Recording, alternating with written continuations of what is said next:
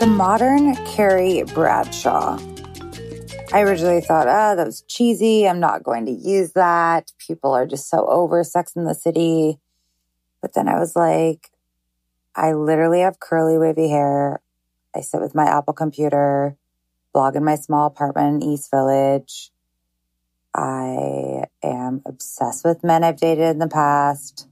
I have crazy dating stories where I'm basically broke up with a post it, but it's like a two sentence text instead. And so now I'm just going to own it. Um, my life really is like Carrie Bradshaw and 30 Waves is a blog about kind of mastering our 30s and the life hacks to help us keep our sanity. Um, in terms of, yes, dating, that's probably my primary focus, but also just knowing how to better ourselves, whether that's reading uh, the best kind of like self improvement book or knowing the best anti aging uh, skin routine. Or I even throw in some hacks like uh, the best haircut in New York is $40. So uh, check out my blog if you haven't. It's 30waves spelled and it's the same for my Instagram.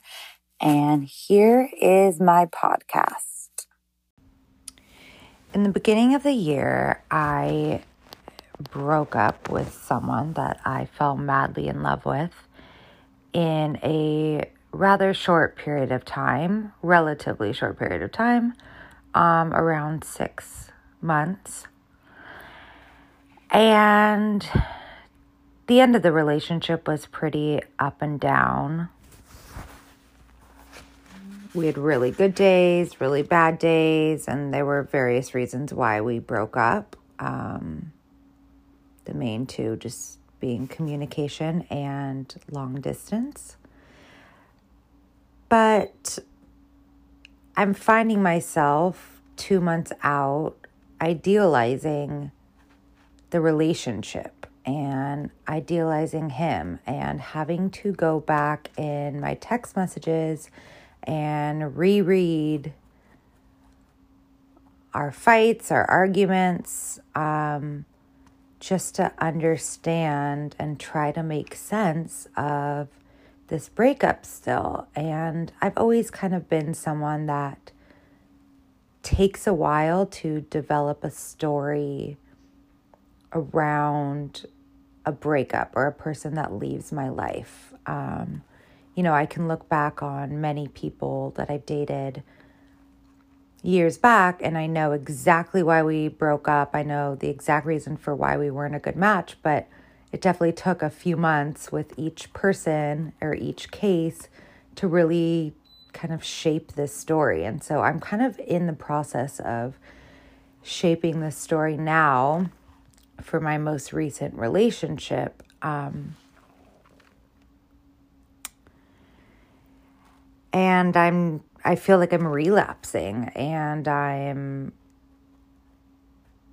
idealizing a love that wasn't totally the right kind of love for me. Um, it's weird that you can always remember the beginning of a relationship so vividly and you remember the end, but you don't really remember the middle, which is where a lot of the crap happens and it slowly kind of breaks away and breaks apart the relationship. Um, and I'm having trouble remembering the middle, um, which is why I keep on going back to text messages and try, trying to remember about how I felt and why, you know, I was so sad and what led me to initiating this breakup. Um, and in the beginning of a relationship, you know, I found several texts where I felt like I found my person. I'm ready to get married to him. He's like an angel. He's someone that I always wanted to date, and I've never felt closer to someone. It's probably true. Like, I really it was just uncanny how comfortable I was around him, as if I had known him for my entire life. Um, my parents oddly said the same thing, as if they had been his um, in laws for 20 years. It was just really weird. So I'm remembering a lot of that stuff and I'm forgetting a lot of the fights. So I bought this book called Why Do I Do That by a psychologist, um, Joseph Burgo. And it's a book that does a deep dive into the psychological defense mechanisms um, of just like human nature and the hidden ways they shape our lives.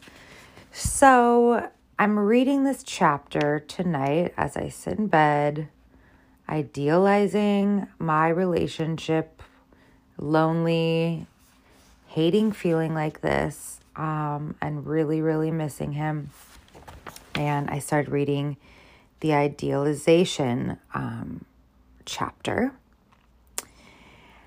And what it basically says about why we idealize people, experiences, we do it as a defense mechanism.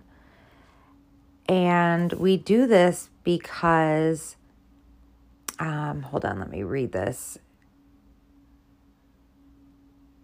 He says, in a way, it's a lie that we tell ourselves in order to ward off pain. So, idealization offers a simple solution to difficulties and unconsciously feel that unconsciously feel hopeless or too painful to confront. So, I was thinking about this that it's pretty painful to confront right now that I have to start all over. I'm 34. I'm, my fears of not finding someone that I get as close with or love as much. Um, I worry about if that is going to happen again. Um, you know, I just have a lot of fears right now. And I think, in a way, it's my brain, my idealization of him right now is my brain's defense mechanism of just going back to when it was good. So it just makes more sense and it feels easy and I don't have to be scared so much about the future and um, just the pain that I'm going through right now. And I thought that was actually really interesting. It's so simple.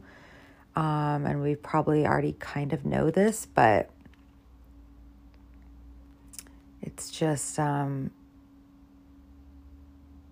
I think I'm idealizing this relationship because that seems easier to do than to move forward and be vulnerable and put in the energy to get into a new relationship. So I'm going back, um, if that kind of makes sense. So I thought that was really interesting to think about, and hopefully I can kind of start practicing this new frame of mind when I catch myself going back into these dreamlike states um, about our relationship. Another interesting part of this chapter, let me find it.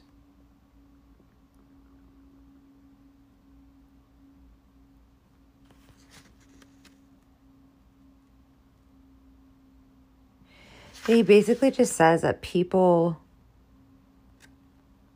turn to thoughts of deep romantic love, like the romantic love we see in the movies, as a kind of emotional antidepressant.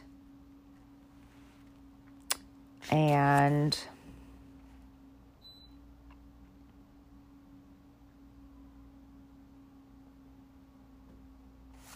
hold on.